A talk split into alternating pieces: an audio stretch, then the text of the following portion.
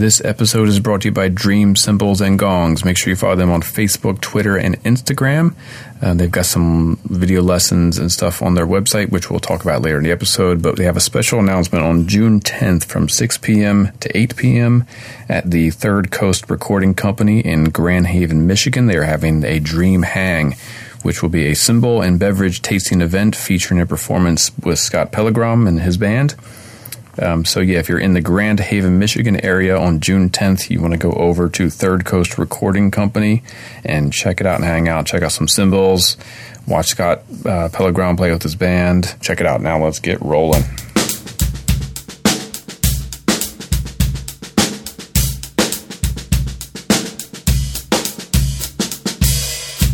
What is up, everyone, and welcome into episode 144 of the Modern Drummer Podcast with Mike and Mike. Holy hell! 1 million downloads. Wow. Thank you, thank you, thank you all so much.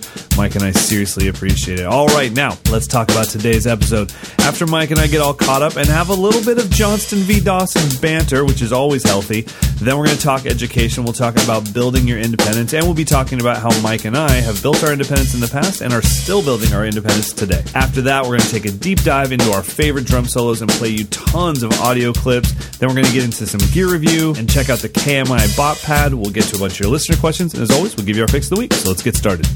Okay, that was Tony Pickler, or how would you say it? Tony Pitchler, Pickler? I, I, you know, I've actually talked to Tony on the phone before. He's a longtime Mike's Lesson student, super nice guy, educator uh, in his hometown, and I never asked for his last name. So Okay. I always said Pitchler, but it could be Pickler. All right, who knows? But he's got that was his intro groove. He's playing a uh, PDP What kind of dismissive crap was that? Who knows? Who cares? I mean, that's more tr- dis- dismissive at my inability to read what. P I C H L E R is. Yeah. I went with Pitchler. I think that's what Amber would say when she would read his questions out loud. Super nice guy, great player. So, what's uh, what kind of gears are you running? He's got a PDP concept maple kit with a 22 inch kick and a five and a half inch deep snare. Those are the Sabian AAX Freak hi hats. Ooh, Those are those are pretty cool. Um, he looks like he's using pretty standard mic setup. He's got AKG D112 on the kick and Audix i5 on the snare. He's got the these Roswell Mini K47s or his overheads. Those I actually have, and I need to review those. So that was cool to hear those on his recording. He's using Cubase and a Steinberg interface. So cool, cool beat, Nice. Tony. Very cool. Very cool. All right. Oh, and by the way, for all of you out there, if you want to get your stuff played as our intro or outro, please send it in. Uh, and what are the guidelines once you're done sipping? I was trying to hold off as long as I could. I'm sorry about that. What are the guidelines, Mr. Dawson? Uh, really, no particular. I mean, you can play whatever you want. I mean, it's up to you. Um, just make sure you put your name in the audio file itself, so I can kind of keep track of it. We are actually running low, so now would be the time to get your your butt off the computer screen and to your drum kit Yeah. and record something. There you go. And we have proven that we are not biased uh, when it comes to recording quality. You want to record it on your phone? Record it on your phone. Yeah, Uh, exactly. just show us that you're trying, and we're and we're good with it. So, uh, okay. First, oh, go ahead. I was say number one, we've we've the, as of this week, we've crossed the million downloads. Pretty wild. I've never done a million of anything. I know. Yeah. Do they send us a like a platinum podcast mic? What the hell happens here? no, they're like, yeah, finally. Jeez, how long you been doing this show? Jesus. My son, he's eight and he's got a podcast. He hit a million on week one. What is wrong with you guys? All he does is talk about Capri Suns and finding out new body parts. All right, so that sounded weird. Moving on. That's awesome. Thank you guys for listening. Thank you for downloading our podcast. We really appreciate it. Uh, let me start over. All right, welcome into episode 144. That was Tony Pickler in the intro. I can't. I know. I can't even get through like eight seconds without being a moron. Okay. Firstly, firstly, well, whatever. I need to apologize for uh, last week's audio. Uh, Mike said before we started that my mic sounded like it was backwards. I was I was kind of rushing around. I had drum camp going, and I did everything correctly except for I opened the wrong Pro Tools file. So I recorded everything and did it with my presets for my overhead. Oh, interesting. So Yeah, I just I just opened up drum lesson Pro Tools session and was like, that looks like an empty track. Let's throw it on there. And yeah, so and I didn't even go into mix it. I was so rushed trying to get everything ready and get you the files before the campers got here that I just did the quickest edit based off visualization. Like, oh, there's some wave files. Clear all the dead space out before that. And then, yeah, once you mentioned it to me, you said, yeah, things sound a little weird. I went back and opened the file and I was like, oh my God, that's my overhead channel. So That explains it. So yeah, there's like no low end and like some Yeah. some weird compression going on. Oh, well. Compression, yeah, probably like kind of pumping in and out. hmm Yeah, that's my overhead channel. There you go. That's what that's what podcasting through your overhead channel sounds like. Uh, it was just an experiment. I'm glad everyone learned from it, and that's what I'm about. I'm about education. Uh, if you want to check out mikeslessons.com, you can learn how to record your podcast through your overhead and your kick channel as well. I'll show you how to only go low end, only low end through your kick channel. Uh, anyway, so what's new with you, buddy? Um, what is new? Nothing in particular with me. I mean, I've been having fun just kind of practicing again and not having you have power. anything. Yeah, I have power. yeah, it's nice. That's so cool. uh, you know, nothing, nothing super crazy. I mean, we're gearing up for festival season, so a lot of Right. weekend shows are coming up. You know, but nothing, nothing particular at the moment. Um, And this is a this is going to be a weird year for you because you're gearing up to cover festivals and you're gearing up to play your first drum festival. Yeah, That's that's got to be kind of new, I would assume. uh, I'm trying not to think about it. Actually, Okay, well let's let's dig into that. It's so nerve wracking, and you stare at all the famous drummers in the front row. you're going to be fine. Uh, no, I have a lot of like outdoor kind of like you know all the all the towns around here have their own festivals throughout the summer, so there's always live music. Okay, So I got a lot of those coming up, which those are fun, but it's you know it's like every weekend I'll be traveling you know, a couple hundred miles every weekend. But it's all good. That's what we do. That's what drummers. That's do. cool. I mean, yeah, I mean, and that's good though too. Even though drum festivals are quite a bit different than music festivals, being on stage is being on stage.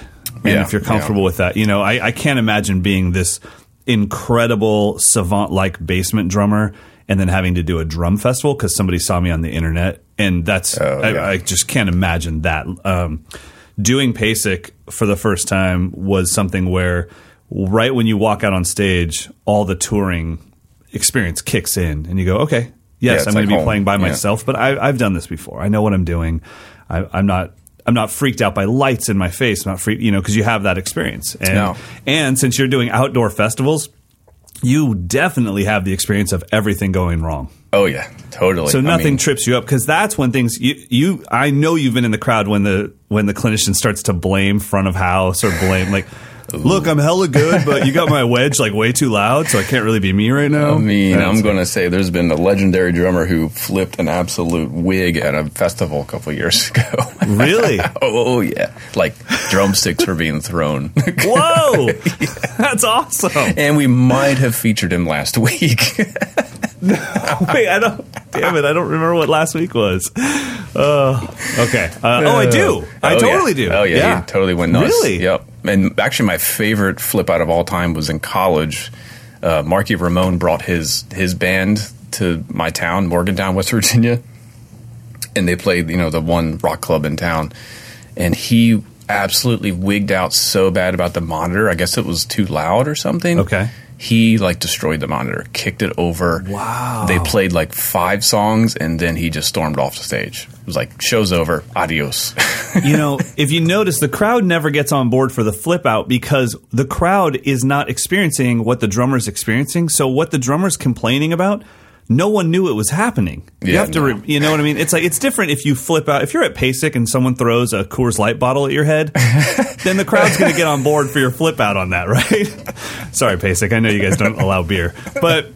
But if it's just you and you're in your mix, the Yeah. crowd doesn't know what you're hearing. So you have to, that's part of being a drum festival drummer, a drum set clinician is hold your stuff together, complain about it to your wife on the phone at midnight when you get back to the hotel, but no one cares. Yeah. They're there to see you do your thing. So, um, by the way, speaking of drum festivals, uh, I just got the full lineup for Oh, cool. the UK drum festival that I'll be performing at. So I wanted to give that out to people that are considering going to that, especially if you're not just because you don't live in Manchester or England, that doesn't that shouldn't stop you. This is an amazing drum festival.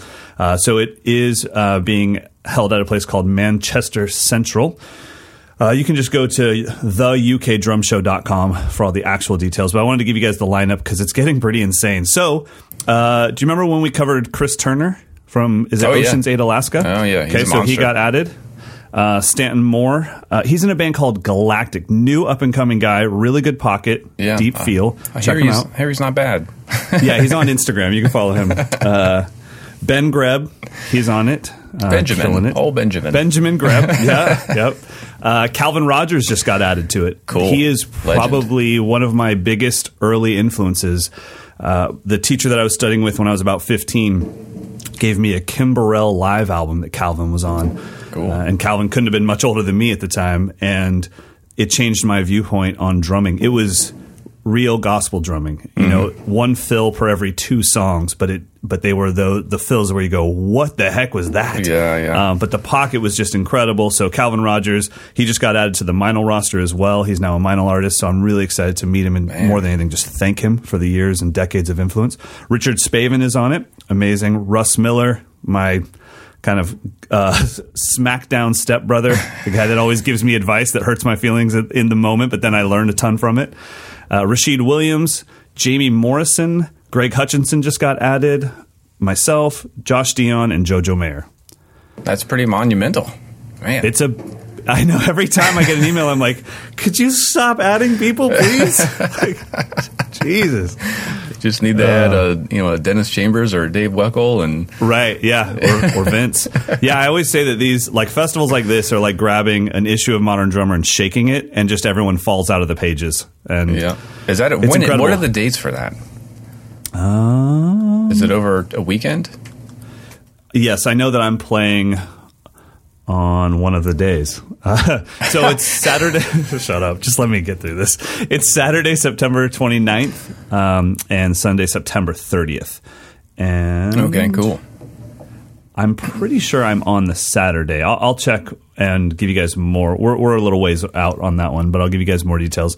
I'll also probably have full details on my Asia tour by next week. I know I'm hitting Tokyo, Jakarta, Seoul, South Korea, uh, Bangkok, Thailand, a bunch of other places. So I'll give you guys all the dates and times for that. So should be fun, man. Dig it. So, I'll take, speaking of drum clinics and festivals, I've found that I get way more nervous when I'm on the floor in a small room with a group of people rather than on a stage with a PA system. Really? Okay. Yeah, I don't know why, but I, you know what it is? I don't get nervous. I actually get um, kind of bashful about hitting the drums and, and assaulting Oh, people's sure. face. like that's more the problem for me. Yeah. Um, I I was blown away by Ash Soan's ability to be himself at the dynamic that you would expect Mark to play with. Um, The first time I did the camp with him in Ireland, he was doing his Ash thing, playing a halftime shuffle, playing all of his fills, doing his reggae one drop stuff. Every crash was just the tip of the stick on the bell of the crash cymbal. Um, the snare never caused you to plug your ears. He's. I was like, wow. I just didn't. You know, I mean, somebody that lives in the studio has that. I wouldn't say monotone, but they're so consistent. Yeah, yeah. and Control, to drop yeah. by Yeah. forty percent. I'm like, well, how could you do that if you've trained your whole life to hit perfectly for the microphone and to allow the drum to do its job? And he, I even asked him. I said, "Dude, do you normally crash by hitting the tip of the stick on the bell?" And then he just said, "No, but there's somebody four feet away from me. So what do you want me to do?" And I was like, "Oh, I, hell, it never occurred to me, man." I want you I- to make I- their ears bleed. That's what I want you to do. Yeah, exactly. That way I can be like, Ash, that was a little aggressive. Let me show you how it's done. But no, he, um, yeah, it, it can be tough because you you feel like you lose a little bit of physical physical control by bringing the dynamics down. Um, and then if you play the way you play, you feel a little guilty. You're kind of like, oh, I wish you guys all brought earplugs. But then you think, do you really want to hear me going muffled? So I I'm actually with you, bring, man. a, It can I be bring a box of earplugs every time I go, and just if you want them, here they are. I've got. Oh, a, that there you go. I've got That's like a, a great box solution. of like 500 earplugs. That's a great solution. Uh, well, before we get started and uh, start talking about our favorite drum solos, are we going to do drum solos or are we going to do education first? What are you feeling? I think we should. I think we should do the. I don't know. What do you want to do? Let's go education. We'll gear Okay. up. We'll, we'll get everybody ready for it. But Oh, before we oh. do that, I want to, yeah. Uh, we have to mention about the contest. I don't want to get too far into the episode before we talk about that. So, the folks at Ultimate Ears are actually going to be creating a nice, clean entry form for us to post. It's not quite ready yet. It will be ready soon, maybe even by the time you listen to this episode. So, be lookout for. You know, we'll be posting it on Modern Drummers Facebook page. Probably Mike and I will share it in different ways, but there will be Definitely. a website where you can enter. Um, I don't think they're going to have any. We're going to have any kind of like entry You terms. just enter. You just enter. Yeah. So there's no. And they're a third party. I trust them. yeah, totally. Yeah. They, they have no favorites. So uh, I'm still honestly kind of blown away by this whole thing. I'm also blown away by the prize pack. I mean, just thanks to Ultimate Ears for stepping up. Yep. Um, so as a reminder, they're giving really away cool. a free set of custom mold six uh, Pro. Is that what they're called? I know, we always mess up. and their SoundTap personal monitor mixer thing, which is awesome. And then a second package will have a set of the uh, 900 non-custom molds and also with a SoundTap. So two pretty Absolutely awesome amazing. things. So we'll be pushing that around for the next couple weeks, but keep listening and checking the different websites, social media, and we'll announce it as soon as it's ready. Got it. All All right. right. You want to move into some education? Okay, let's talk about building independence. I'm not scared. Let's do it. Actually, I don't know if you remember, but one of the coolest things that um, Modern Drummer and you ever did for me was when I was on the cover three, four years ago now. Uh, you let me write an article about independence, but the thing that you really that really was amazing was you allowed me to contact and reach out to some of my heroes that I'd never spoken to and ask them about independence and get their opinion on it. And I was able right. to I wasn't studying, or maybe I would had just started studying with Will Kennedy, but I was able to reach out to Will Kennedy, Todd Sucherman, and a few others and get their opinion on it because I think independence starts with do you know why you're doing this? Are you doing this because it's hard and you're trying to show your friends some type of parlor trick and just be like, I can do inverted paradiddles with my feet while I'm doing standard paradiddles with my hands? Mm. And it's like, and now that in itself can be useful if you know why you're doing it. But if you're only doing it to show to somebody else, uh, then it's kind of living in this, like I said, this little Instagram world of, okay, cool, what did it get you? And I think we all have independence needs for different reasons. I can only imagine the independence Phil Collins needed to say, I want to sing the way I sing and play drums the way I play drums and not have the two mess with each other. That's literally something I've never tried to do is sing a song and play Yeah. drums. I can't imagine. I lucked out. I can't sing. I never had to worry about it. but I, I mean, you know, you know, when you're on stage doing a clinic, the whole time I'm playing and speaking to the crowd. And you, Um, you got practice that, right? I practice the. Sh- yep. Yeah. So how did you do that? it. You just like start reading text or something? I started. I started with that with my students. Yeah, we'd grab a. We'd both grab a copy of Modern Drummer. and We'd open up to a Tama ad, and I'd say, "Okay, we're going to play paradiddles on the pad, and we're not going to move away from the metronome. And while we do that, we're going to we're going to announce this Tama ad. You know." The new Star Classic Birch Bubinga, while just going dun, dun, dun, played by Matt Garstka. Um, so so yeah, we started with things like that. I think it also comes from touring. When you're touring, you're yelling at your tech while things are falling apart on stage, and you know that if you yell in quarter notes, bro, can you? It's going to take nine minutes for him to get over the, get you a new snare head. So you learn how to do it that way, but eventually it got to the point where I would just improvise on the pad and speak out loud. And I would just try to deliver my clinic speech in the garage or in my practice room while improvising on the practice pad and, and speaking as normal and as confident as possible. nice. Yeah, I should probably do that maybe. I don't know. I'm not sure. It just depends if you're going to speak. I mean, there's, you know, when you sit down at any drum festival or any major drum clinic, they're going to have a boom mic, and you have to think, will I ever use this while I'm playing? And uh, and and me personally, I, I love doing that because I love narrating what's happening. Like, did you hear that? I was thinking about that two measures ago. You know, um, so Yeah, it's yeah. totally up to you as a clinician, but yeah, the something last, to think about. the last one I did, for whatever reason, I got winded. Like, normally it's not an issue, but I actually got winded between the playing and speaking, and it Mm-hmm. was really weird. I couldn't tell if it was just nervous, like taking short breaths. I didn't feel nervous, but who knows? I mean, the body just kind of does what it I- does.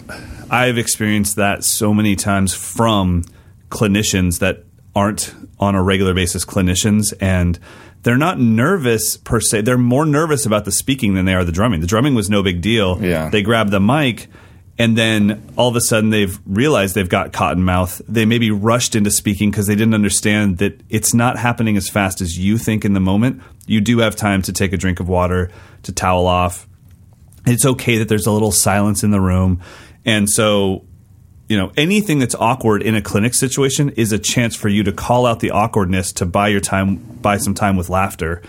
Mm-hmm. And so it's fine. I, I mean, as a clinician, you dream for cell phones to go off that's an awesome moment, you know. Um, you dream to spot a kid that's gripping his stick super tight in the first or second row, and, and, just think the second you walk out on stage, you make eye contact, you go, okay, that child will be on this stage within 18 minutes, and I am going to give him an experience that he'll never forget. I'm only going to bring him up to do something I know he can do, and the whole crowd gets on board. So that's at least when it comes to doing clinics and doing drum festivals, that's what's going through my mind the second I walk out on stage. Now, let's get back to independence. Yeah, right. So, where does where does independence fall for you as far as thinking about it as an exercise? Does it have to be four limbs? Could you practice it just on a pad? Um, what is it? When, what's going through your mind when you're thinking, I need to work on my independence? Yeah, it's a good question. If we're referencing where I'm at currently, it's it's usually if something I just can't execute kind of flawlessly or seamlessly as well as I want to right away, then I'm like, all right, what is happening? Is it the bass drum? Okay, let me now work on you know whatever that groove context is i'll just play that pattern and work on the bass drum playing all the different sixteenths or whatever the subdivision it is so that's it's more like a practical like where am i where do i where do i feel like i'm not comfortable and i discover it like in the moment as i'm recording or playing or right. improvising uh, so mostly for me now it's it's independence is within a musical context like what what's the groove, what's the feel, what's the dynamic, and then am I free to do what I need to do with the bass drum or the snare drum or the right hand? I and think if, that's that's what independence brings you is freedom.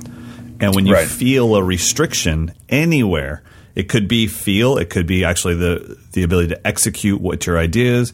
When you feel that restriction, then you know you need to work on your independence for that. Um, yeah. I think that having independence allows you to have great time because if you don't have to think about the drumming, then you can think about your time. I think independence allows you to have great dynamics because if the dyna- if your drumming is so on point that it's just no big deal to you because you've practiced it a million times, and you have the independence to think, am I too loud for this situation? Could my snare come up? Could my hi hats come down? And so I think that that's where independence lies on a in a musical setting. We also know that I think any drummer that has they're kind of stuck in that beginner world and they're just moving into whatever we would consider to be intermediate and someone whether it be a drum teacher or a website or whatever someone gives them their first two pedal ostinato whether it be mm-hmm. samba or tumbao or whatever and they try to do things they've always been able to do like a paradiddle and nothing happens and everything just shuts down yeah, and gears yeah. come to a grinding halt that I think to me is where independence lives on just a physical level mm-hmm. is okay, I'm going to do a, a two voice ostinato with my feet, and am I free to play with my hands? Um, and I definitely do not see that as a waste of time for anyone, even if they're like, well, I want to be a punk drummer. It's like, it, it doesn't matter.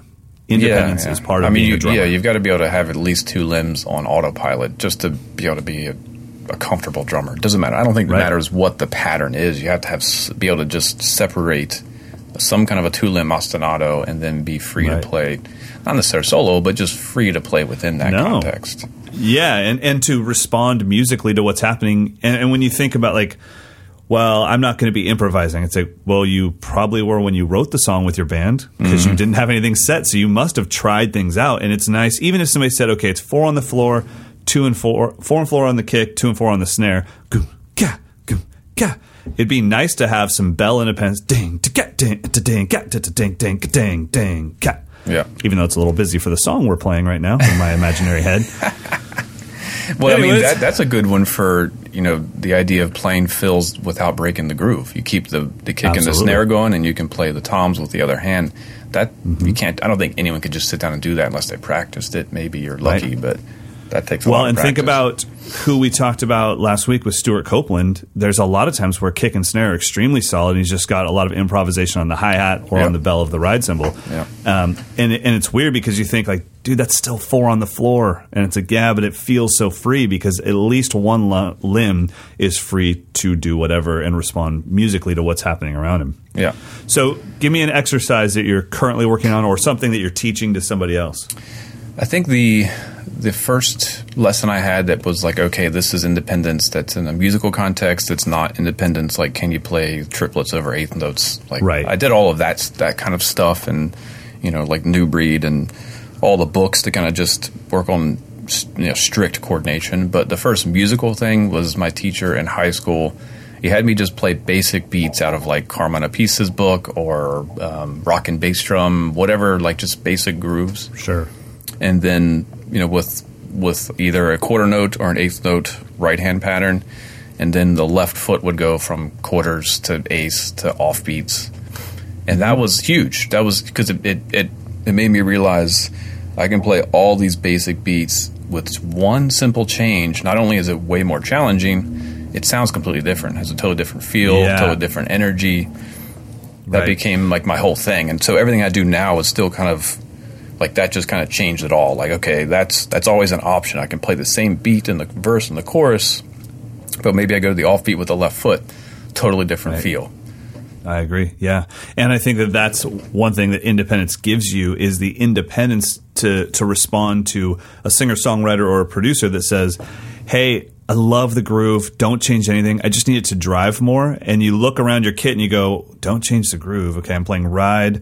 Kick and snare. You know what? Let me put in eighth notes with my left foot, and now we'll give it this chick, chick, chick, chick, Yep. and it'll just drive this whole thing forward. Yeah. Or if they say the same thing, like, "Yeah, it's just I just need it to have some bounce." All right, I'm going to give you left foot upbeats Yeah. and not change anything because you love the groove. And I think that that's the level of independence that we all are striving for. Is that it allows us to become you know a chameleon to the situation whatever you need i've got you there will never be i can't stand the thought of at least in a pop rock setting a physical limitation holding me back that would drive me nuts i don't mind it in fusion or you know jazz because it's just Yeah. has been it's been a new focus for me but in a pop rock setting after 30 something years of drumming i should be able to physically do whatever you need from me and that comes from working on independence diligently you know and Yeah. and realizing that when you switch out the samba for the baião you're going to have to start from scratch Yep. uh, you know quarter notes are going to be challenging uh, I remember thinking like I can't believe how hard this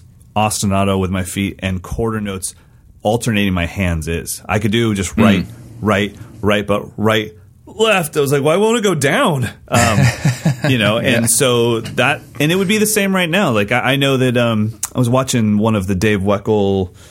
Uh, what was his his whole series that he put out? He put out like a hands one and uh, Oh yeah, it was like technique and yeah, yeah, those were pretty good. They were on like Carl Fischer, I think, put those out. Yeah. So I think one of his ostinatos was in triplets. It was uh, left foot, then two right. So left, right, right, left, Uh-huh. right, right. And then he kind of would play straight time over it, play sixteenths over it. So it was one E and a, two E and a, three E and a, that vibe. Right, right. And I really did playing it as sixteenths. I had, I was shocked that I was like, I have to literally learn how to play quarter notes over the top of this. Mm-hmm. I don't get to just start improvising because I've worked really hard on my independence, and Dave said to do this. So let me just drop the heat on improvisation. I had to start with quarter notes and eighth notes and sixteenth notes, and then sixteenth is doubles, sixteenth is paradiddles. But once you learn that cycle and you learn how to build freedom over something, whether it be the samba or foot pattern or anything, there's nothing impossible anymore.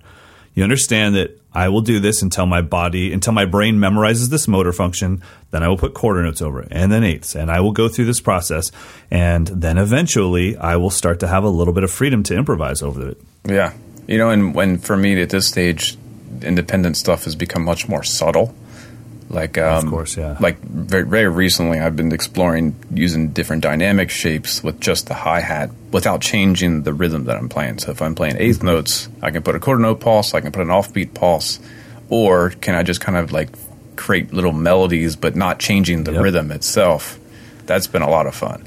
I just showed that exact thing to the campers this last week. Uh, we were watching James Gadson currently playing with Vulfpeck, and he's got this groove, and it, on every uh, maybe second bar, it's got one accent on the and of four on the mm. hi hat. Okay. The hi hat is crazy quiet, and then on the second bar, it's chick, chick, mm. and that's the hook. That's the turnaround, and that one note. I'm telling you, if I gave just a random bunch of students a basic pop rock groove and then said, okay, and then on the second bar, hit the and of four really loud on the hi hat they wouldn't know where one is. They wouldn't know when to come back in. Like unless yeah. they'd practiced it, of course. Yeah, you probably rush. I mean, I find that some your time starts to get squirrely when mm-hmm. you start doing that for the first time, and or the yeah. other limbs want to go with it. That's the hard part. Yeah, of course. Yeah, and then the the note that follows that hi hat, which is the next bass drum, gets nailed, like you said. Yeah. Um, you can also hear in people's playing uh, this and this is part of independence as well. You can hear when someone's about to do a fill because, like you said, their time gets a little. They're, they're anticipating it. They're thinking about it. Their brain's yeah. working extra hard to be like, it's going to be kick, kick, right, right, kick, kick, right, you know. And they're thinking, and then the time's just all wavery, and then maybe the bass drum pattern they were playing kind of fades out as they're trying to think about what's coming up and yeah. that's part of being independent as well. So um, in, independence is, I mean, that's really what drum set playing is. You've got four limbs going. It's yeah, it's not know, an easy thing to do. And I, you know, as I mess around more with piano and guitar, I'm like, it's all the same. It's all independence. It's all freedom. Yeah. It's just, you know, that's. I think that's why a lot of drummers get stuck in it because you can spend 50 years working on it and never feel like you're completely fluent. It's like when right. do you say, okay, I've got enough to make some music. Let me see what happens. That's kind yeah. of where I'm at now. Like my left foot independence is half of where it was when I was 21 years old. Really? But I don't really care because I, I, mean I've, I've realized recording that if the if the hi hat is chomping through the whole song, it can be it can be a mess. So sometimes yeah. I'm not even using the left foot at all.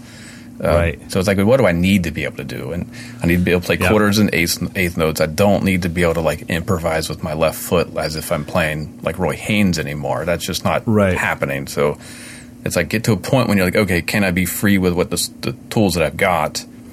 And that's how I'm like, okay, well, no, I can't play offbeat sixteenths with my bass drum very accurately. I've got to practice that, and then come right. back a week later. Can I be yeah. free with that? And that that gridding system of figuring out what subdivision am I in and what are the holes in the grid that if a note shows up there, everything else has to be sacrificed to make that note happen. That's yeah. what I look for in my students. Is like, look, man, I know that you kind of have this down, but I'm telling you, if your bass player ever just moves over to the E for that note, you're toast or you have to you have to hold both hands up in the air to hit that kick because you can't keep the ghost note going, and um, and that's what we look for. Well, I know that we need to thank Dream, but I want to make sure that when we get back from doing that, my favorite independence exercise in the world segues right into one of my favorite drum solos. So first, oh, let's cool, thank cool. Dream, and then we'll chat about that. So Dream. Um you guys should be checking out their website regularly. It looks like they're posting free lessons every once in a while. I mean, every couple of weeks. We're I mean, we're going back every two weeks to check it out, and there's already you know three or four more up there. So the one the one I was checking out this morning is by a drummer named Patch Mahoney.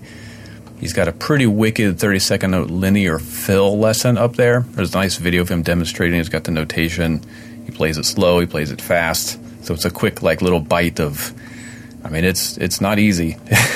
He's he plays all th- no, he leaves out two 30 second notes in an entire measure. So it's it's a long measure of pretty cool pattern. Uh, so just go to dreamcymbals.com backslash lessons, and you'll see a whole bunch of stuff there. Maybe I'll grab the audio and drop it in. So let's check out how this fill sounds.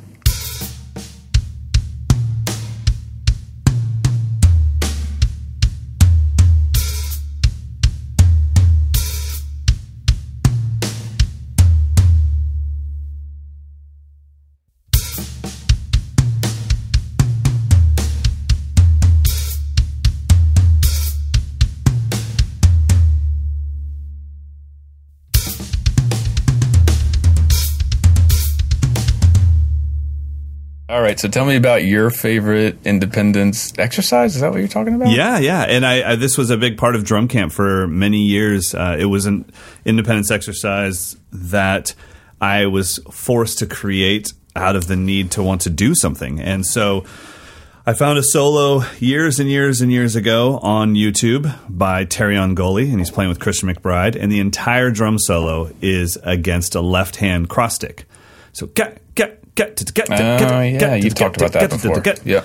And so that became something where I was like, oh, that sounds like a lot of fun. What a great theme for a drum solo. I went back to my room and tried it, and I couldn't do it. So I I had to start from scratch. I gridded the bass drum. Doom, doom, doom, doom, katum, katum, katum, katum, katum, katum. And I did the doubles and the triples, and then I did the same with my right hand. And then I started thinking about polyrhythms.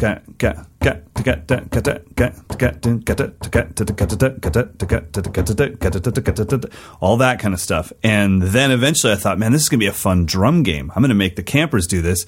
And every time someone messes up that left hand, you're out. And we'll just keep cycling through. And all of that, uh, which then th- made me think, well, if I have to do it with my left hand, I should probably do it with my right hand on a stack. That gave me the ability to play djent. And then I did it with the bass drum. And I wasn't a big four on the floor guy, but I was like, I got disco down. so, anyways, left foot I had already worked on. But what was funny to me was I thought, like, wow, this is insanely hard, but it's everything that I've already done with my left foot growing up. I did everything against a quarter note pulse with my left Ah, foot or an right. upbeat. Why didn't I do it with my left hand? Why didn't I do it with my right hand? Uh, and so, so anyways, uh, I want to take a listen to this. This is Terreon Gully. If you haven't heard him play before, please check him out. He's definitely one of those drummers that Mike and I reference sometimes that they're too busy to be in the drum scene. They're Yeah. too busy making music to be in the drum scene. So you might not know him or he might not be a household name, but this dude is a beast. So this is him doing the cross stick quarter note thing in a musical context in a drum solo where he's playing with the Christian McBride band.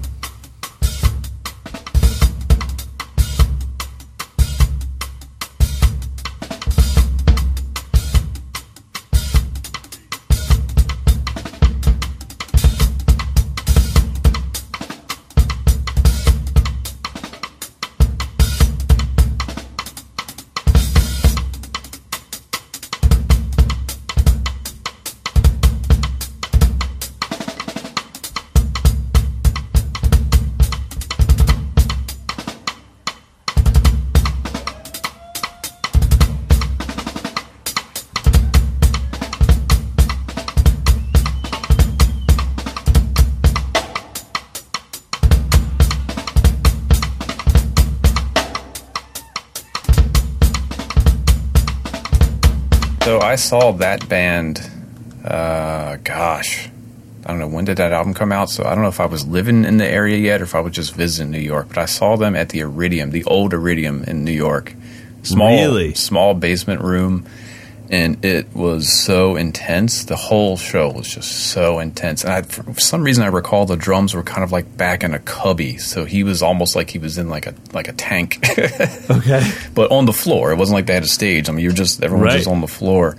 So intense. I mean, that was that was a game changer for me to be like, okay, if you're for real about playing this modern jazz thing, there's an intensity there that's just relentless. The time feel was always like right on the edge. Everyone was just on the on the edge of their seat the whole the whole show. Mm. So intense. Yeah. Have you have you met him before, or did you get to meet him there? Uh, not then, but when he played PASIC, probably 2004 or five, something like that. He, Okay. I, I met him there, and, and we chatted for a bit. He's so humble. He's a he's kind of a big, intimidating physical presence. He's a big dude. Okay. I think he could have probably played professional football if he wanted to. And he's playing a bop kit sometimes. Yeah, tiny little kit, super tiny little Yeah. kid. I think he was using like 10 inch hi hats at the time. Yeah, man. I mean, that stuff that he did with uh, Blackout and Stefon Harris, that's, you know, there's like 10 inch snares on there and, and 10 Yeah, inch right. hats and stuff. And Yeah. I mean, it's just incredible. But he's he's a brilliant drummer. And he's another one of those people that if you're kind of scared off by what you think jazz is, he might be a good gateway drummer for you to get into because you kind of can really. He does a lot of straight time stuff, so you can kind of go, "Oh, I know what those are." Um, yeah, it's like a double live album. I think it's live at Tonic might be the one. Okay. it's it's two two CDs. I'm sure all of it's on Spotify or Apple Music now, and it's it's start to finish pretty amazing. That's with Christian McBride. Yep, Christian McBride band. Uh, Awesome, before I get into my first solo, when do you add in improvisation into this practice? Late. I mean, I, I can't. I always equate it to speaking, and I cannot go out and improvise a speech if I only know three words. It's going to be a really boring speech. So I kind of think that I go through the general things. I mean, there are, there's not that much vocabulary when it comes to general drumming. You know, I, I'm I'm thinking like I get all my my grids down. Then, especially with like a cross stick, then I'm thinking, okay, what can go in between that left hand cross stick? Um, I can have, you know, three 16th notes. Cool. I could have two eighth note triplets. You know, what if the second eighth note triplet is the accent one? You know, so I, I go through all those things that are kind of mm-hmm. normal. And then really, I, I would say this, man, I literally just improvise with a timer and find out how long does it take until the whole thing falls apart. If it's under 20 seconds, I got some more vocabulary to work on. I mean, so would you guess you probably put in like an hour of straight technical practice or more before? Oh you no, no, like begin? like like an hour a day times a week. oh, okay, yeah. So you do Yeah, I- wait, and- you do wait until you're really comfortable with it. I just went through this, so not with this one, but with something that I'm teaching in the camp and something I'll be uh, demoing. Lord willing, that I'll be demoing at the UK Drum Show if I can play it by then. But yeah, so I spent probably a good full week, an hour to two hours a night in the garage working on my vocabulary with very, this very specific thing. Uh, t- before I was like, okay, let me just take a crack at. I mean, I, I'll take a crack at it, and then it just Yeah. falls apart within three seconds, and I go, okay, Okay. I'm not there yet. Got it. Cool. Yeah. Uh, All right, so I went through. I think we. What did I say we were going to do? Our favorite drum solos. So these are kind of the ones that I keep going back to as inspiration for various different things. So the first one I have to call out the great Max Roach because he literally defined. You know, he was the first person to actually write solo drum set pieces. Uh, but I picked one that isn't super well known. It's called Jazz Me and it's off of his album Survivor, which is a pretty out record where he's playing with a string quartet for half the record, and the other half of it is just solo drums. So it's important to remember that Max wasn't just a bebop drummer; he was he was pretty adventurous. He was out. So this uh, this piece, we're just going to listen to a minute of it, but you'll hear that he has a, a very specific theme a theme a b theme and then he kind of goes back and forth and then he improvises and he always comes back to the main theme and that's kind of the way he always constructs solos and i find it inspiring because it's not like he's not doing a buddy rich solo it's like i wrote Right. a piece He's of not- music and i'm playing Yeah. within it which is i think is super cool so this is jazz me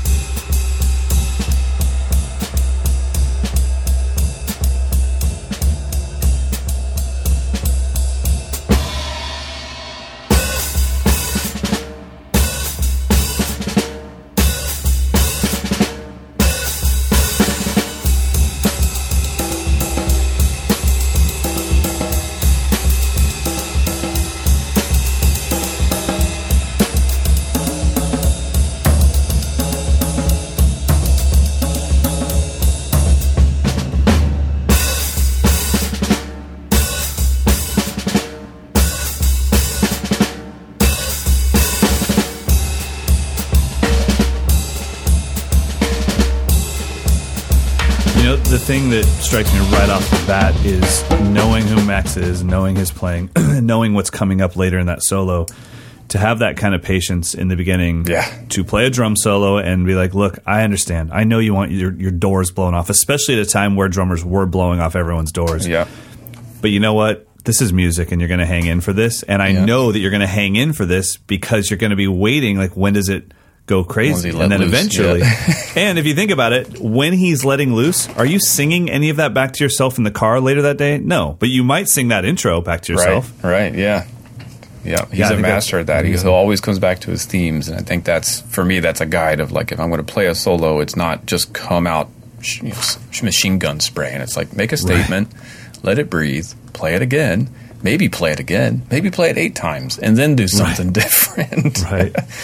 So Max is awesome. you know, he's he's still my all time hero uh, as far as just a drum solo, like deliberate drum soloing. So Right. what's your next one? Next one is now I chose instead of solos because I I try hard, especially for the last seven or eight or six or seven years since I've been doing solos. I try not to obsess on specific solos because I'm a little scared it might actually make its way into my playing. So I have favorite soloists. Um, but this is the Benny Greb drum solo from the Montreal Drum Festival in 2005. And the reason I chose this is because this was my very first time seeing or hearing of anyone named Benny Greb. Never even heard the name. And I saw this guy and I was like, wow, that's like the things that I love about the Uber drummers, whether it be Thomas or Marco or or Virgil, but there's this Steve Gadd thing going on of pocket and feel and dynamics and storytelling that I had. You know, it was weird. I, I couldn't figure this guy out at the time. We weren't friends yet, and I just was blown away. This was actually, yeah, this was um, 2005. Wow, so this is 13 years ago, um, and if you hear this from 13 years ago, you'll still hear a lot of today's Benny Greb in there. Mm-hmm. He likes these. He likes you know these big giant ostinato solo sections, and then he brings it down to like playing with his fingers and stuff. So uh, let's give this a listen.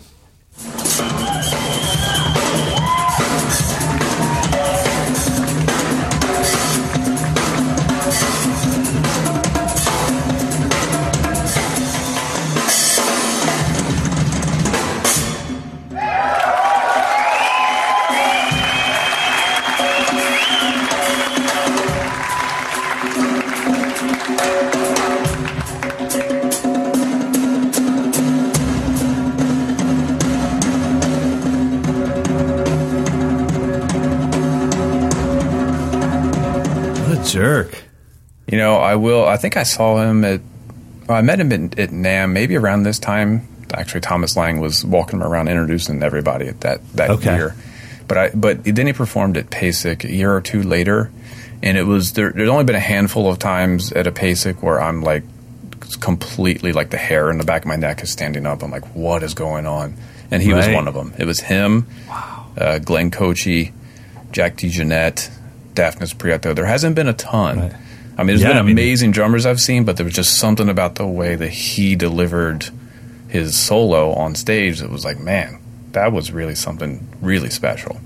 Yeah, he has a courage uh, when it comes to solos where he just has no fear. And you feel Mm-hmm. like, man, this is you at your max, no matter what, you know.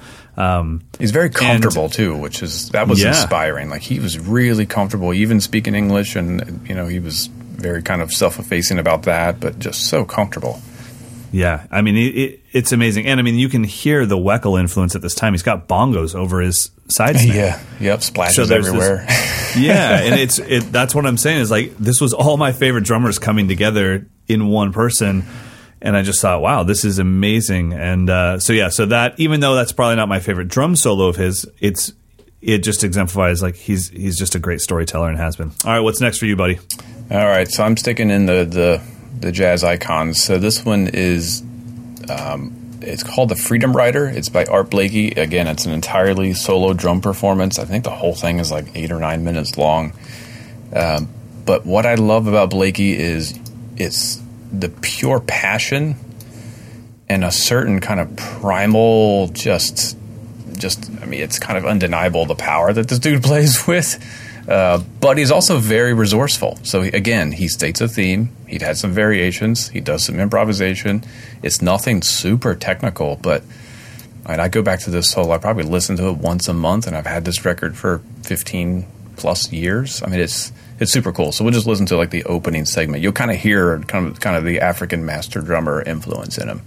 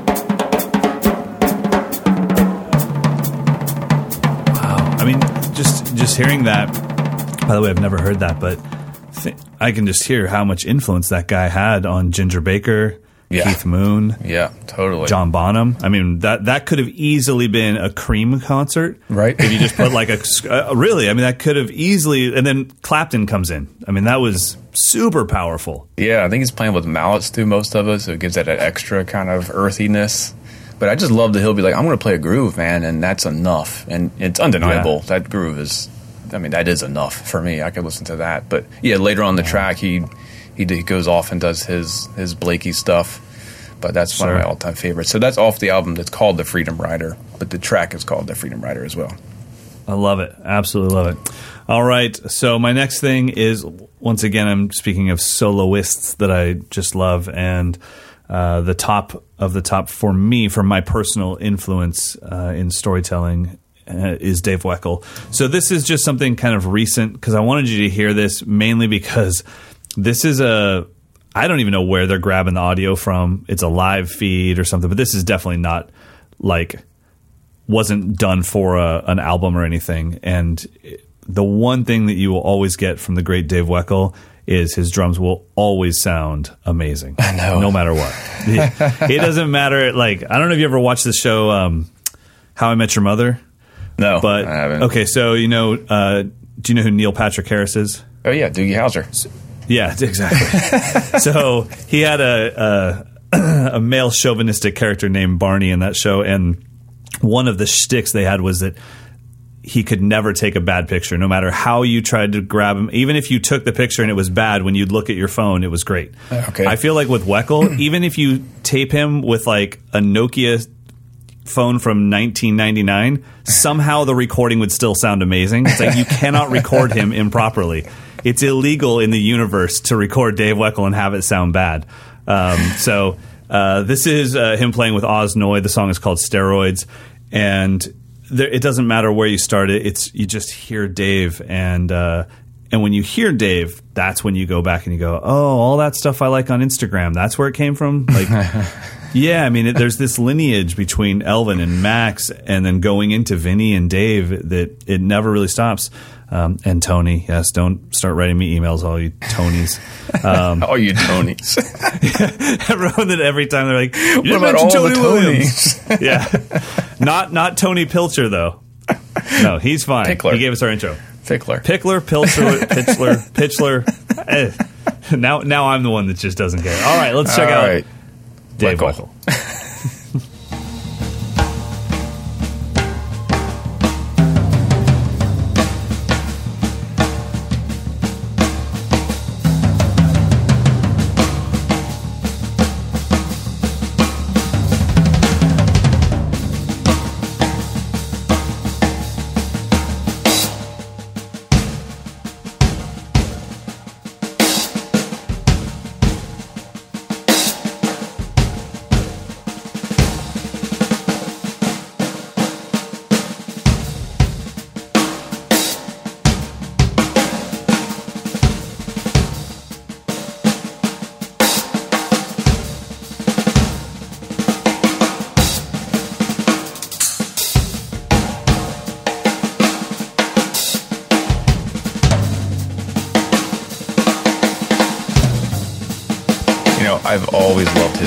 sound. I mean, it's it's like way too high for me to ever be comfortable playing it that way, but he just makes it sound so good. So he's a master of getting the most out of the drum because he is i always tell my students like hey don't put your ghost notes over there just because you think it's quieter you play them in the middle oh, Yeah, right. but with him he's exploring it for the sound there is a different sound up there and if you know that and you can use the entire circumference of the drum that's fantastic so but i think with dave the one thing that i really have always i or just gravitated towards is that you could grab a five second clip of him and you will see that he's put in millions of hours on the practice pad. You will see that he's rocked out in the garage to Zeppelin. You will see every ounce of work into Yeah. everything he does. And I just, every time I see him, I go, God dang, you know, like, I don't know if you've ever felt this way, but with your drumming icons, especially the ones that are still alive and still very active, it's funny that we think like, well, one day I'm going to be like that person. Then you realize, well, Dave's practicing as much as you are, so that gap will never close. Yeah, ever. I know. And You know? and he was a freak when he was 17, so it's just That's what I'm saying. yeah. It just, it just, and that's it. So we have people like that, and then we hope that they just stop at 17 and go, "That's good enough." Yeah. But Dave's still practicing, so it's like.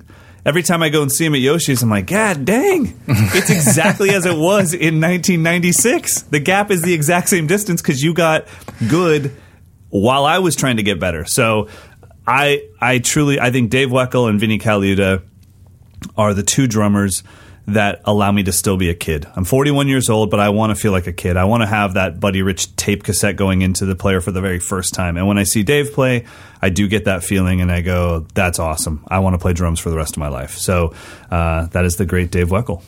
There you go. So my last is actually it's a two part explanation. So, um, the first one is a, it's another solo drum piece. I went a couple years ago. I went through a period of like gathering up all the solo drum pieces I could find, like with you know a whole track of nothing but drums. Uh, this one is off of an Elvin Jones record called Young Blood. The track is called Ding a Ling a Ling.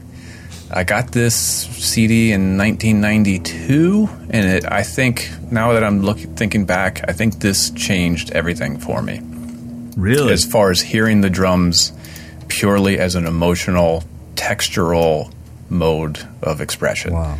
Because there are no patterns, there is no groove, but it's seven and a half minutes long, and I find myself just riveted start to finish. He's he's just he's just pouring his soul into the drums in an abstract way, but for me, it's like that's what it's all about. I don't care if you're playing beats or fills or nothing at all. I want this. So I'm going to start with this one and then I'll lead into the second one. So here's just the first minute of Ding a Ling a Ling by Elvin Jones.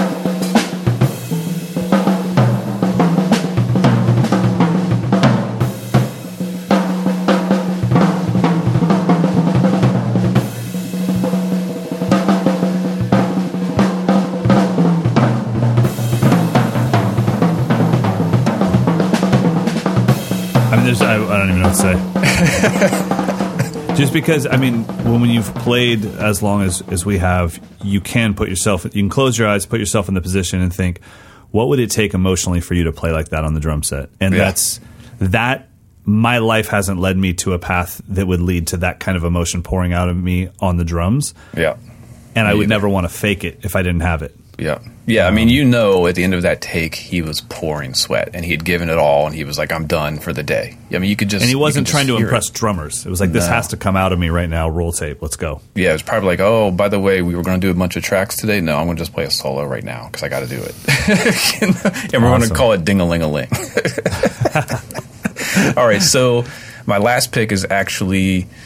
It references, I think maybe it references that very performance. I never asked Will Calhoun, but this is a solo tribute that Will Calhoun did called Echoes of Elvin off of his album Native Lands, I believe. Um, and this for me is like the modern version of what Elvin was doing. You'll hear it. we're going to play the whole track. Hopefully, we don't get shut down. But the very end of the minute, you'll hear like Will does the oh, here's the modern version of the Elvin thing, and it's insane. So let's check it out.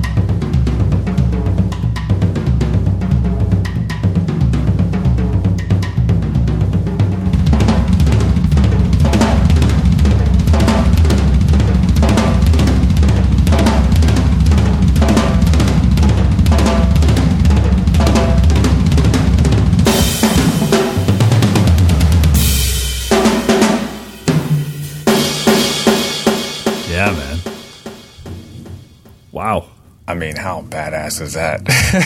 It's like that was uh if you guys do win the contest and get the UE6 Pros, you will know how badass that was because it just shook my entire head while wearing them. That was bananas. Sounded like Yeah. some 18 inch floor toms going on there. That was yeah, nuts. I mean, I think that's a setup where he has the 18 inch kick on the left that's cranked up higher than a rack tom. So there's some like double bass, but it sounds like tom. So yeah, that's another one of my favorites. So that's Will Calhoun. Amazing.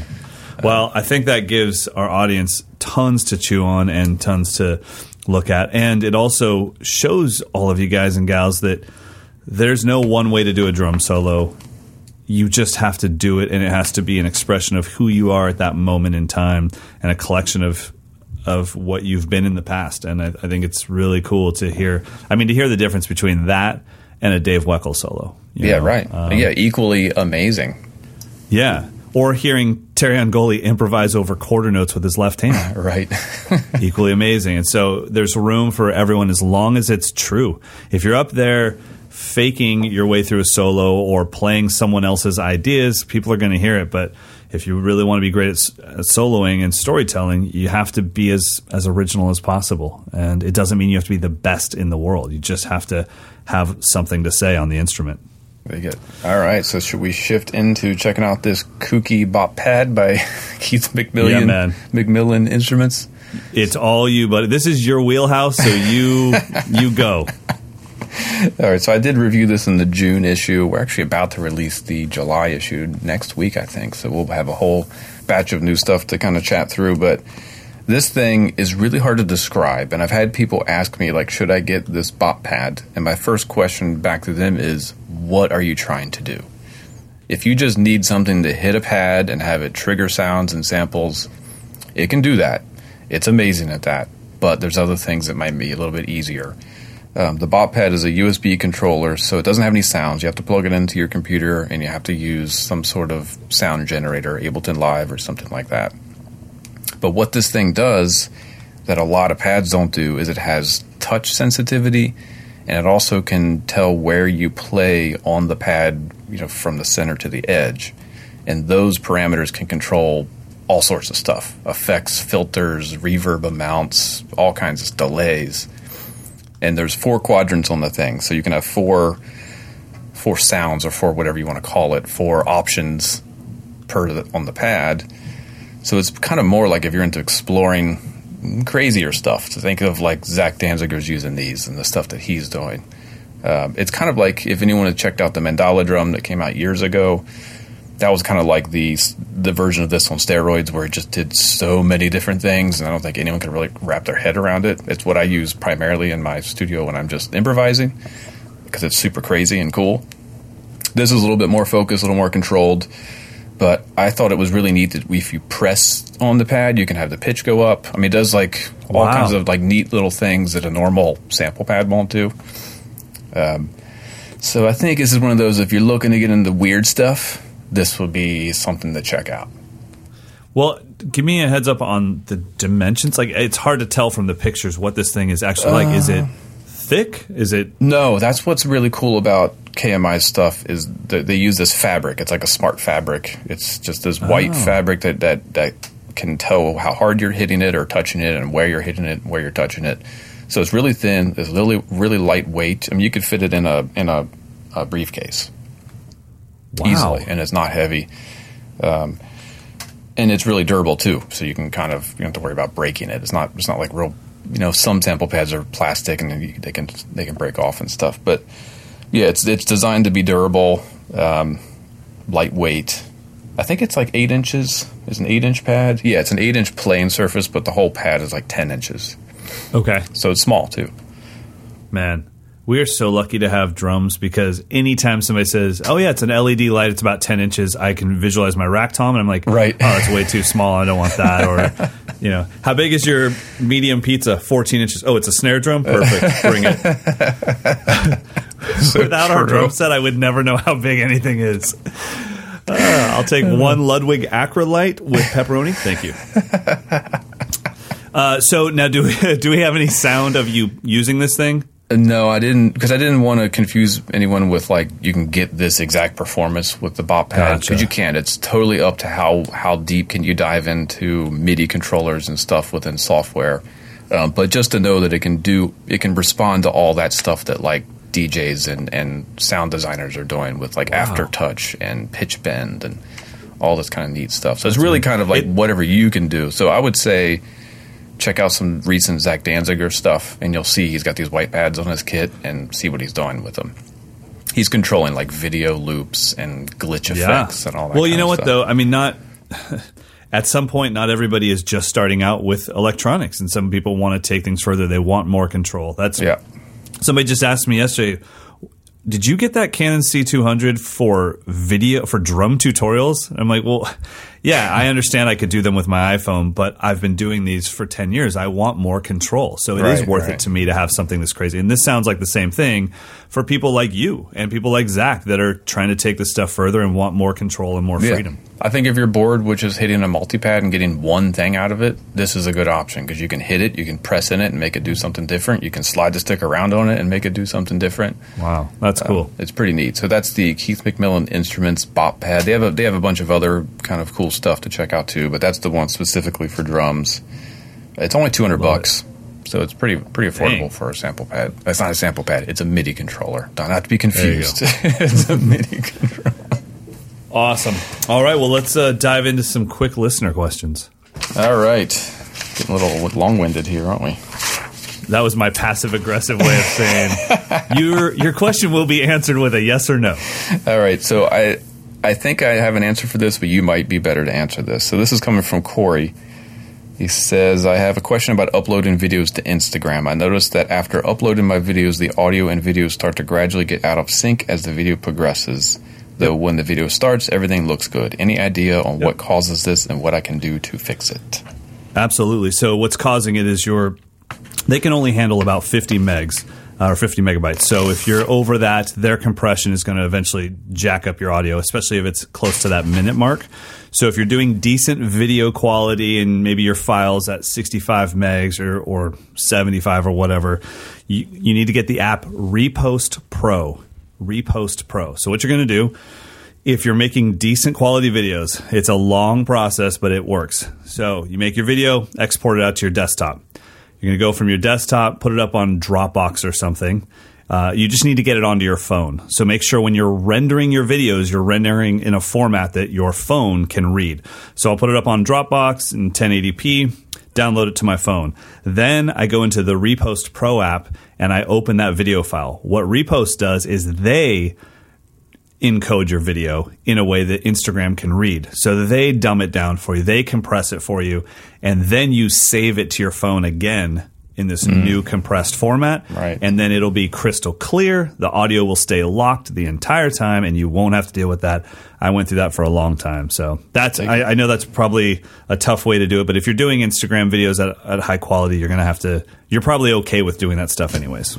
Yeah, I mean, I've had that happen to me when I use iMovie. Like if if I mm-hmm. if I edit the movie on my desktop and I export it the right format and whatever, it's fine. But when I re- do it straight into iMovie on my phone, which is probably exactly what's happening, the file's just too mm-hmm. big. I never even thought about that. Yeah, I mean, if you're doing it in iMovie and it's straight from your phone, and maybe your phone is set to 4K or anything, Yeah, I mean, it right. could, even though it's on your phone, it could still be 100 megs easy. Right, And so, yeah. Um, so there you go. Repost Pro, and you'll be set. All right, next one's from John. He this is a, a question that we've maybe not quite answered before. So he says, "How do would you define punchy? Can you name something familiar or longer running drum kit lines that might be called punchy? Would that be a Yamaha Recording Custom, a Tama Star Classic, a Gretsch USA Custom, a Gretsch Renown, etc.?" I think any drum set can be punchy based off tuning and, and Yeah. head choice. Um, so let's see. Well, what would be not punchy? Ringy? Um, Yeah. So, I mean, long tones, no muffling, yeah, soft anywhere in sight. Yep. Yeah. Um, yeah, I mean, I think, yeah, I even think the way you play can be punchy and the Yeah. sticks you're using. So, um, That's very true. Nearzy is a very punchy player. No matter what he does, you're going to hear the attack like he's punching a slab of meat every single Right. time. It Yeah, literally yeah. sounds punchy, like he's hitting something. And I would say, at least in solo settings, because I'm not a huge Wilco follower, but Glenn Kotche is not overly punchy, right? No, right? Yeah, he gets As a a pretty soloist? legato sound. Yeah. Right. So yeah, so I think it just comes down. Yeah, I mean, if I think the easiest way to think about it is wide open 24 inch bass drum hit with medium intensity, not punchy. 20 inch kick with a pillow inside, hit with full force, punchy. Yeah, dig the beater in so there's little resonance. Yeah. Boom. I think we kind of beat around it, but I think it means it has to have a strong attack and not a lot of resonance, right? That would make it punchy. I didn't beat around it. No, Mike, I attacked it head on like a freaking man, like somebody that went to CrossFit at 5 a.m. this morning. All right. All right, last, last one. oh man, this one's from Chris. he says, "I recently bought a Rogers kit from the '70s, and the mounted 13-inch tom is on a snare stand. This kills the sound of the drum, um, and I solved it with putting it onto a cymbal stand. So his question is, do you ever experience this? And and he says, I see a lot of drummers using snare stands for the toms. So why is it not killing their sound? It's a good question.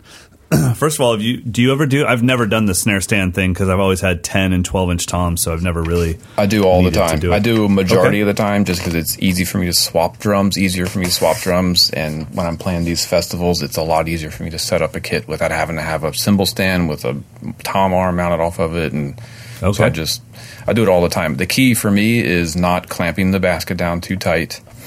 Um. Also, not clamping the basket down on the, I don't know what part of the hoop you would call that. Not all the way down. I, I clamp, I, I bring the snare basket closed so it, it's sitting between the top flange and the Yep.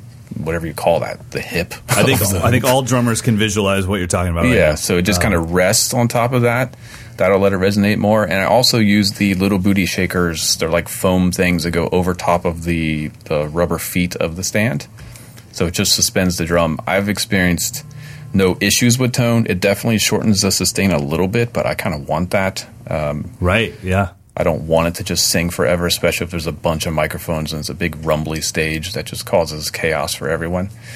Um, Right. So I think it's probably something you perceive more from the kit than you do in front of the kit, quite honestly. I totally agree with that. There, it, that's something that we need to dive into someday. Is just the difference between being behind the kit and being in front of the drum set, because it is Yeah. a huge difference. And the third thing is, what do the microphones hear versus what you hear? Uh, Yep. So I think I think that's I think you're golden. Nice. So get some of those little booty shakers. That actually that's going to be my pick of the week right now. I just changed it. Mm-hmm. Boom. I call an audible. My pick of the week is little booty shakers. You put them on the feet of the snare drum st- or the basket of the snare drum stand. It will resonate fully. You'll never have that choking effect. I'm Done. not trying to be silly. Are they actually called little booty shakers? They're called little booty because they have booty shakers which go on the floor tom legs to suspend Okay. the floor tom to increase the sustain. But the, they're called little booty shakers, little Velcro rubber things that just I've seen them. Yeah. Yep. And I They're know great. they work great. they're great. I use Yeah. them all the time and they're awesome. I mean, we've been using that stuff for put it for uh, studio monitors in your studio. Yeah, you put- exactly. so same same type of vibe. Makes a lot of sense. All right, well, we're jumping into pick of the week. Thank you guys for your questions. uh, please send your questions into uh, podcast at Mike's lesson modern drummer. Please send all of your emails into mdinfo at moderndrummer.com. Uh, and you can always send audio questions as well. My pick of the week is something that I don't think in our current world is music world is getting the attention it deserves and that is just the record label ground up music started by mike league from the band snarky puppy there is so much amazing amazing music coming out from this label that we would without youtube we would never know this stuff existed because it wouldn't have a home on mtv it wouldn't have a home on vh1 back in the day. It would find its way to the back corner of some aisle in tower records. But because of things like youtube and instagram and everything we get this incredible music. If you haven't checked out one snarky puppy please start there but their bass player Mike League started the uh, the label Ground Up Music for Snarky, and to then eventually sign other artists. And I would say out of their, I think they have about eighteen artists on their roster that they've released albums for. I'd say a good four or five of them are in my top rotation of things I listen to. I'm always listening to Snarky. Um, I listen to uh, Sirintip quite a bit. That was a pick of a week a while ago. Uh, Banda Magda, I think, is her name or her band's name, and she's amazing. Uh, David Crosby's got an album on there now. Oh, no kidding. yeah. FORQ is on there, amazing band. And if you haven't checked out Cory Henry, check out Cory Henry. He is an absolute monster. Um, so, so yeah, so uh, ground up music. And if you want, if you want a place to start, just go to youtube.com slash ground up. Uh, let me check. I'm pretty sure it's ground up NY. Um, sorry, it's ground up music NYC. So youtube.com slash ground up music NYC, and you'll see their whole roster of artists, and it's some of the just most creative music being released today, and, and a lot of it is the true definition of world music, where you can hear influences from all over the world, and you can't pin any of it down. And I love that. Yeah, dig it. I mean, they've created such a scene for themselves. It's amazing. Jesus. Don't they have their own festival now, the Ground Up yeah. Festival? Yeah, dude, it's, it's unreal. And awesome. I mean, they came here and played for the campers four, three or four years ago, and they were they were in twelve of them were in a van and trailer, one van, yeah. one trailer, and just to, just to see where they've gone, where it's just like they've won two Grammys now, two or three Grammys. I mean, it's just unreal. Yeah, unreal. So yeah, check out ground up music and definitely follow Mike League. What he's done for this entire scene of music is just impressive. He's one of the most humble and kind and talented people I've ever met. So there you go. All right. All right, so be on the lookout for the contest announcement. Hopefully, by the time you listen to this, it'll be live, or shortly thereafter, we will be annoying you with it throughout yes, the next couple absolutely. weeks. Um, the plan is to have two weeks of chance to enter, and then we'll draw the winner uh, in a couple weeks. And we're going to end the show with Tony Pickler again, since we butchered his name so much. Yeah. I figured let's drop him in again. Nice. All right. Have a good week, dude. You too, buddy.